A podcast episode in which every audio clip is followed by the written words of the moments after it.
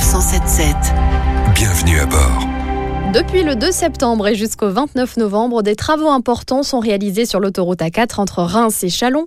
Il s'agit de refaire la chaussée dans les deux sens de circulation, comme c'est le cas tous les 10 ans environ. Un chantier réalisé sous basculement de chaussée et entraînant la fermeture ponctuelle des bretelles des échangeurs A4 à 26 et A4 à 34.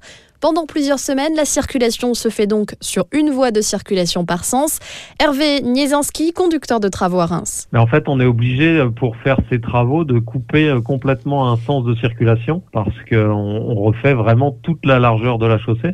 Donc à partir de là, on, bascule les gens sur le sens opposé et ils roulent euh, de manière euh, alterner dans les, dans les deux sens. Et attention, car ces travaux peuvent entraîner ponctuellement des difficultés de circulation.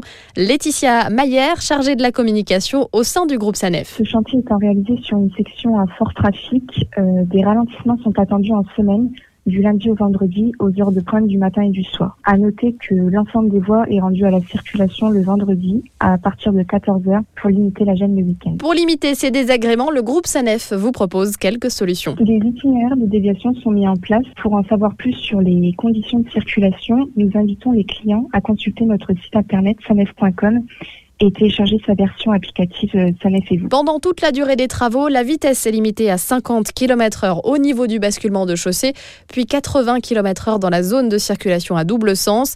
Pour votre sécurité et celle des hommes en jaune, il est très important de les respecter. Retrouvez cette chronique de Sanef 177 sur sanef.com. Sanef, à vos côtés, à chaque instant.